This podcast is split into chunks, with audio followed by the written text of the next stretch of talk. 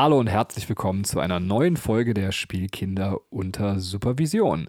Heute soll es um die zweite Folge oder das zweite Kapitel der 13,5 Leben des Captain Blaubär gehen. Warum ich das so betone, werde ich gleich erklären oder das erklärt dann die Frau, die mit mir im Podcast ist. Denn wie immer bin ich nicht alleine. Herzlich willkommen, Katrin. Hallo. Ja, äh, bevor wir aber zu den 13,5 Leben des Captain Blaubeer kommen, vielleicht erklärst du trotzdem ganz kurz, warum ich das so betone, Katrin. Ja, das äh, liegt daran, dass ich sehr penibel bin. Äh, bei diesem Titel vor allem. Natürlich heißt es äh, die 1300 Leben des Captain Blaubeer und nicht Blaubeers. Und das hat Benny in der letzten Folge immer gesagt. Und nämlich hat das wahnsinnig aufgeregt. Und dann musste ich ihn korrigieren. Und äh, seitdem herrscht eine eisige Stimmung zwischen uns. Es ist ja auch noch nicht mal mehr so, wie du sagst. Sie lag irgendwann so richtig hart mit einem Lachflash neben mir im Bett und hat sich einfach total totgelacht. und dann hat sie, ich habe gefragt, also, ja, warum lachst du dich denn so tot? Ja, weil du immer Blaubeers sagst. Und ich so, ja, aber es ist doch eine Genitivkonstruktion. Das heißt die 13,5 Leben des Captain Blaubeers. Und dann hat sie einfach wieder einen Lachflash bekommen, weil ich das gesagt habe. Und irgendwann hat sie mir dann erklärt, dass man das Genitiv S bei Captain, glaube ich, mit verankert. Mhm. Ähm, ja, die Flexion ist dann einfach nicht beim, beim Blaubeer zu finden. Da ist es so, das ist wirklich so, als wenn der, der intellektuelle ja Riese über den Wurm lacht. Ich bin der Wurm und du bist der Riese. Das ist doch. ich bin ein Riese. Ähm, aber keiner mit emotionaler Größe. Das war ein bisschen verletzend. ja, hey, willst du noch was sagen oder können wir Grammatik? Nee, nee, bitte schließen wir das Kapitel Grammatik und kommen jetzt zum zweiten Kapitel von Captain Blaubeer. Und weil ich nicht nachtragend bin, was du hast das, ich habe es gehört. weil ich nicht nachtragend bin, ähm, kann ich jetzt hier an dieser Stelle sagen, normalerweise würde ich Katrin sagen, wie geht's? Hast du irgendwas erlebt oder ist gerade nichts Spannendes passiert? Und weil ihr zu peinlich ist zu sagen, dass nichts Spannendes passiert ist, wusste sie nicht genau, wie sie mit der Frage umgehen soll, aber ich will, dass sie den Ball zurückspielt. Deswegen lasse ich den ganzen Teil jetzt aus erzähle das auch nicht, dass sie so reagiert hätte, weil ich nicht nachtragend bin und komme direkt zu meiner tollen Story. Ich wurde noch nie. Ein emotionaler Riese, wirklich. Der Benjamin ist ein emotionaler Riese. Und diesen Riesen frage ich jetzt: Benjamin, wie geht es dir? Meine emotionale Riesigkeit ist quasi mit der Riesigkeit meines Penis vergleichbar. es trennt mich ein Millimeter zur Frau. Bei beiden Bereichen. So, ähm. Wow. direkt einfach, ne? ich habe meinen eigenen Penis und Frauen gedisst. Was für ein toller Podcast meine Geschichte äh, ist tatsächlich äh, mit meiner Chefin passiert und ähm, oh. oh, ja, ja, ja, ja. Ähm, ja, man muss ja beruflich irgendwie weiterkommen, ne? Aber nein, also tatsächlich meine Chefin, alle Namen sind geändert, hat so einen Namen, der eben mit S oder ohne S existiert. Sie ist halt promoviert, weil Schulleiterin und äh, ich nenne, ändere jetzt den Namen. Äh, sie heißt äh, in dieser Geschichte eben Frau Dr. Schiffer und es gibt, könnte ja genauso gut Frau Dr. Schiffers heißen. So, und ich finde das eh schon bemerkenswert, dass so ein neuer Schulleiter einfach mal schafft, einfach so viele Namen zu lernen. Und sie hat mich letztens vom Namen einfach mal verwechselt mit einem Kollegen. Und das in so einer kurzen Zeit, wo man denkt, so, ey, macht mir gar nichts. Sie hat sich dann auch super entschuldigt und ich habe dann gesagt, so, ey, das ist kein Problem. Mein alter Chef hat mich ähm, äh, mit äh, Frau Walter in der Abiturrede vor 1500 Leuten angesprochen. Ich habe gesagt, also, das ist jetzt so eine Verwechslung, die die war auch nicht schlimm für mich, damit konnte ich gut leben, so, aber ähm, es gibt also bessere Verwechslungen, als dass sie mich mit einem anderen männlichen Kollegen verwechseln. Ähm, also gibt Schlimmeres.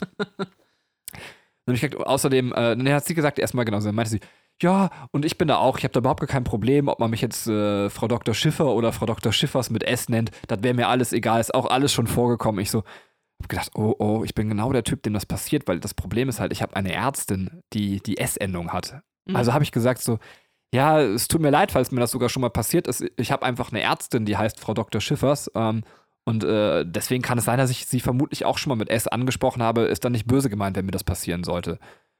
Sie so, ja, ja, ist ja kein Problem, ist alles nicht schlimm. Dann habe ich noch so vor mich hingemurmelt, ja, aber es ist eine fantastische Ärztin. Ich weiß auch nicht, warum ich das an der Stelle gesagt habe. Es wird jetzt ab hier wird so richtig unendlich peinlich. ähm, also wer Fremdschämen nicht kann, sollte sich jetzt aus dem Fenster stürzen oder diesen Podcast ausmachen.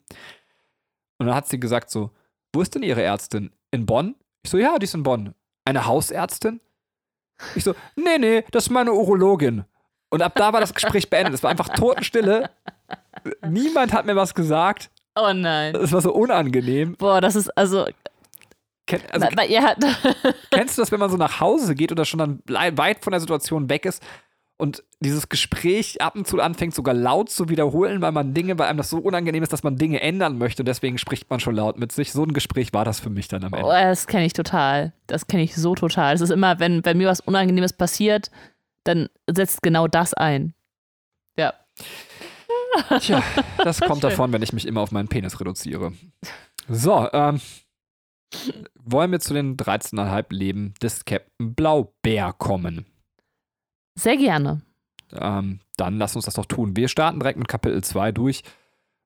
Jeder, der uns noch beim letzten Mal gehört hat, weiß, es gibt auch einen Kapitel 1 Podcast. Wir gehen alle 13 durch. Irgendwann schneiden wir die zusammen. Dann schneiden 13,5. 13,5. Dann schneiden wir das Vorgeplänkel raus. Dann sind die Podcasts auch auf jeden Fall ähm, direkt sehr fokussiert und on point, weil ihr das ganze Gelaber bestimmt nicht wollt, was wir jetzt gerade eben abgezogen haben.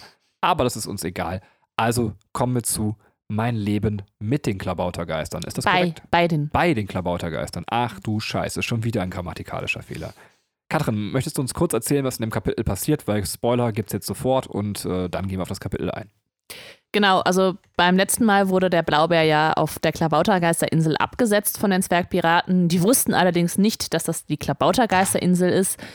Und diese nehmen den Blaubär dann auf, weil er eine besondere Fähigkeit hat. Er kann nämlich weinen. Und Klabautergeister mögen halt extreme Gefühle, also gerade Angst und Trauer ist äh, für die was ganz Besonderes, da sie selber eben keine Gefühle produzieren können.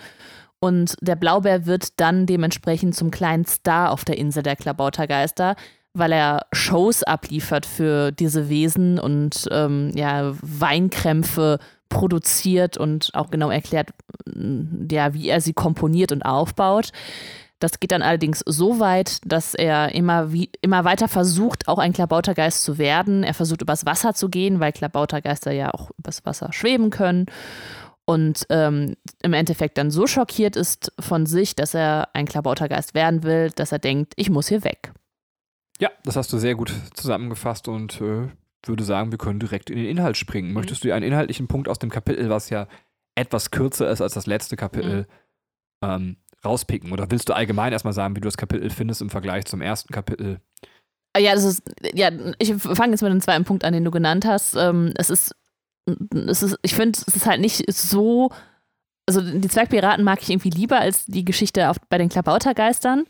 Ähm, ich finde es auch okay, es ist auch wieder super kreativ und sehr schön geschrieben. Ähm, nur die Zwergpiraten mag ich auch einfach von, ähm, ja, von den Wesenszügen ein bisschen mehr. Äh, ich finde es auch sehr schön, dass er bei der Überschrift, das haben wir jetzt ja gerade schon so ein bisschen ähm, angeteasert, äh, den, diesen feinen Unterschied macht. Im ersten Kapitel heißt es mein, mein Leben als Zwergpirat und im zweiten Kapitel heißt es mein Leben bei den Klabautergeistern. Ja, ja, absolut. Es geht ja auch gerade darum, nicht so zu werden am Ende des Kapitels. Also was nochmal genau ganz deutlich in der Überschrift ausgedrückt ist, habe ich mir auch direkt aufgeschrieben, ähm, um zu zeigen, ey, er ist einfach kein Klabautergeist. Er hat nur Angst, eben ein solcher zu werden. Ja. Mir geht's genauso. Tatsächlich, das, das zweite Kapitel ist ein, ein solides zweites Kapitel, aber es gibt weitaus ikonischere Kapitel in dem Mhm. Buch ähm, und Und das gehört ist halt auch echt kurz. Genau, und gehört eher zu den schwächeren, ähm, vielleicht weil es ein kurzes Kapitel ist und trotzdem ist es ein ganz, ganz tolles Kapitel mit Mhm. kreativen Ideen. Ich will es Ja. nicht so runter machen, aber es ist ähm, nach Ja. Kapitel 1 schon fast etwas erdend und enttäuschend. Ja, das stimmt. Aber ich meine, also schön ist zum Beispiel die, ähm, die, den Lexikon-Eintrag von, ähm, von den Lexikon über die Klabautergeister. Absolut, soll man dann direkt mal reinspringen. Das fängt ja auch damit an. Also bitte dann. Ja, es ist äh, beschrieben, äh, wie ein Klabautergeist entsteht. Und das ist, ich finde es unglaublich witzig, dass äh, ein, das was war das? Also ein zamonisches Fäulnisgas, halt, die das austritt aus den äh, aus Friedhöfen halt auf Zamonien. Und wenn ein Glühwürmchen von einem Blitz getroffen wird und dann ähm, benommen herumeiert und dann auf dieses Fäulnisgas stößt, entsteht dann ein, äh, ein Klabautergeist. Ja, weil, das habe ich mir extra aufgeschrieben, dieses, das finde ich so schön, wenn ein Glühwürmchen von einem Blitz getroffen wird, entsteht nämlich erstmal ein Irrlicht. Ähm, Ach, ein Irrlicht, ja. Genau, ne? das ist eine so geile Idee, dass ein Irrlicht äh, ein, ein orientierungsloses, vom Blitz getroffenes Glühwürmchen sein könnte. Ist wieder genau das, was wir bei Walter Mörs eben meinen, was man, was man eben findet, dieser Sprachwitz und, Ja. und, und diese Liebe zur Sprache und das finde ich total schön. Auf, auf jeden Fall. Möchtest du weitermachen? Hast du einen Äh, Punkt? Ja, also ich, was ich dann mm, schon fast als nächstes eine super gute Idee finde, warum muss der Blaubeer eben vor den Klabautergeistern weinen? Und zwar ist die Idee, dass ähm, die Klabautergeister kein Rückgrat haben und dadurch, dass sie kein Rückgrat haben, können sie, weil sie eben die Nervenbahnen fehlen, haben sie keine Emotionen.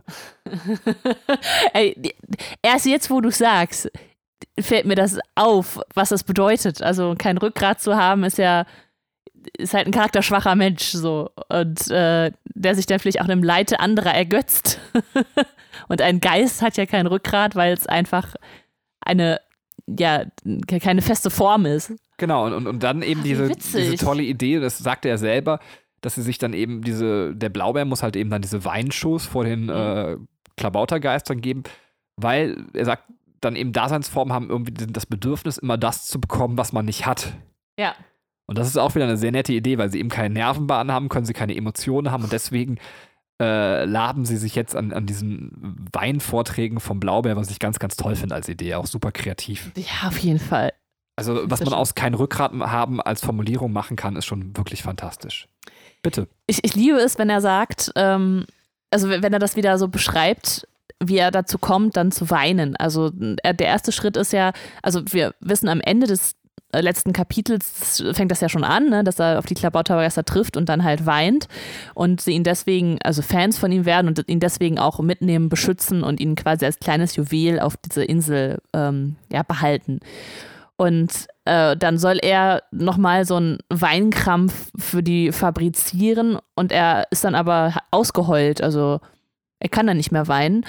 Und dann äh, versucht er es, indem er sich gedanklich, also er versucht es erst äußerlich, also dass man so, ähm, dass er sich schüttelt oder die Augen reibt oder so. Und dann versucht er das halt mit dem Kopf zu fabrizieren, indem er sich vorstellt, er ist jetzt das armste kleine Blaubärchen auf der ganzen Welt und er hat keine Eltern und dann fängt, es an, fängt er an zu weinen. Und das ist einfach so schön, finde ich wieder, wenn man, ähm, das habe ich auch schon mal im letzten Kapitel gesagt, wenn man ähm, das wieder ranzieht als ähm, Verweis auf die eigene Kindheit. Denn wenn man als Kind weint, dann ist genau das passiert in deinem Kopf, dass du ganz viel Mitleid mit dir selber hast. Also, dass man, also, ne, wenn, wenn du deinen Willen nicht kriegst, dann ist immer so, ich, ne, so, aber ich mach doch alles und ich bin doch so lieb und jetzt machst du das. Was also genau das passiert, ne? Das finde ich halt so, so wirklich sehr, sehr schön erfasst und beschrieben. Ja, absolut. Gebe ich dir völlig recht. Übrigens, in dem Kapitel sind generell wieder auch ein paar Superlative drin, aber an der Stelle ist, glaube ich, die, die dickste Verdichtung von Superlativen. Äh, wenn er genau dieses Gefühl beschreibt, was eigentlich ganz schön ist, weil wir ja auch gesagt haben, so beim Kapitel 1 waren einige Superlative drin. Mhm. Also auch das, auch wenn es vielleicht zufällig ist, wobei ich gar nicht weiß, wie bei solchen Werken, wie viel Zufall da eine Rolle spielt, aber dass eben auch eine sprachliche Verbindung wieder entsteht zum ersten Kapitel, wo Superlative ganz wichtig sind und, Mhm. und dass eben an der Stelle, wo er zurückdenkt, auch wieder so, so diese krasse Verknüpfung mit Superlativen da ist. Ja. Wobei es eben ja für den Blaubeer, glaube ich, generell Superlative eben, also Ja. auch für die Figur des Blaubeers ein Stilmittel ist. Ja, stimmt. Und ich, also das finde ich auch tatsächlich, ähm, es ist hier sehr ähm, gut angelegt, dass man, äh, wenn man das Buch kennt, Verweise sozusagen auf sein späteres Dasein ist. Äh, Das nehm, will ich jetzt nicht vorwegnehmen. Ich will nur einfach sagen, ähm, dass er einen Charakterzug lässt er halt hier schon erkennen, der später weiter ausgebaut wird, gerade in äh, Atlantis. Also, dass er so eine kleine ähm, Bühnensau ist und äh, ja, so ein Selbstdarsteller und weiß, wie er seinen Körper einzusetzen hat. Ähm, Finde ich halt super schön, dass, das, äh, dass, dass der Charakter in sich stimmig bleibt. Ja, das ist eigentlich fast bei mir schon das letzte zu dem Kapitel, was ich loswerden möchte, ist, äh, was ich sehr gerne mag, ist dann, wie er eben beschreibt, wie aus Wein und Schluchzgeräuschen, also da macht er dann so eine Sinfonie draus und dann ähm, kam so manchmal, ließ ich, wimmerte ich minutenlang, bis ich dann irgendwie wieder laut losheulte wie ein Seehund. Das ist super cool, dass er eben so eine, so eine Weinsymphonie sich dann überlegt, dass er so, ja, Emotionen beziehungsweise so, so Körperlichkeiten, die bei Emotionen eintreten oder beim Weinen mit Musikstücken in Verbindung bringt Mhm. und solcher Darstellungsweise super kreativ sowas zu machen. Kannte Ja. ich, glaube ich, bis dahin auch nicht in der Form. Ja. Finde ich ganz, ganz toll. Verstehe ich.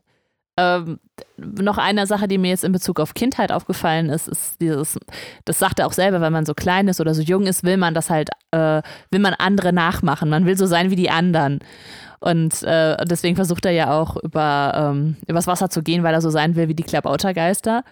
Und äh, hier haben wir wieder, finde ich, das hast du im ersten Kapitel angesprochen, äh, mit der Geburt vom Blaubeer, ähm, dass man so eine göttliche Konnotation da drin hat, weil er versucht, übers Wasser zu gehen. Ja, habe es mir auch aufgefallen. Ich, nur weil er es nicht kann, kann man auch sagen, sie wird hier an der Stelle vielleicht sogar fast aufgehoben. Also, Ja. dass das Ja. hier schon so, also, wenn wir wieder beim, wir haben das ja dann so ein bisschen aufs kindliche Bewusstsein übertragen, dass man am Anfang für sich so im Zentrum von allem steht und deswegen auch so eine Art Gottbewusstsein. Das Ja. war, glaube ich, dein Gedanke.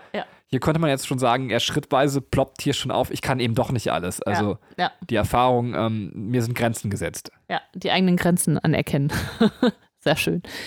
Ähm, ja, den einzigen Punkt, den ich jetzt noch habe, äh, und der ist äh, ganz nett abschließend, ist, wenn man sich den Aufbau des ersten Kapitels jetzt anschaut und im Vergleich den, den Aufbau des, zweitens, äh, des zweiten Kapitels anguckt, ähm, ist, finde ich schon relativ auffällig, das erste Kapitel endet nicht damit, dass er auf der Insel ankommt, äh, sondern da ist ja da, da, im ersten Kapitel sind ja schon die, tauchen die Klabautergeister schon auf.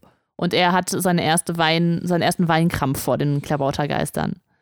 Und das zweite Kapitel endet damit, dass er sagt, ich glaube, ich muss hier weg. Also da ist halt noch kein Schritt in die nächste Richtung gesetzt. Das finde ich schön, dass du das ansprichst. Ich habe das nie verstanden. Also, weil, äh, also ich finde das gut, dass du das gerade sagst. Er wird sich was Tieferes bei dieser Struktur gedacht haben. Mhm. Weil vom rein logischen her, und da sieht man auch, dass ich also ähm, vielleicht auch seine Genialität zeitweise dann doch noch nicht verstehe, vom rein logischen wäre es ja viel cleverer, also nicht cleverer, sondern Sinniger. sinnig, ja, offensichtlicher gewesen, Mhm. die Zäsur quasi immer am, am Wechsel genau zu setzen. Und das hat er nicht gemacht und da muss es ja irgendeinen Mhm. Grund für geben.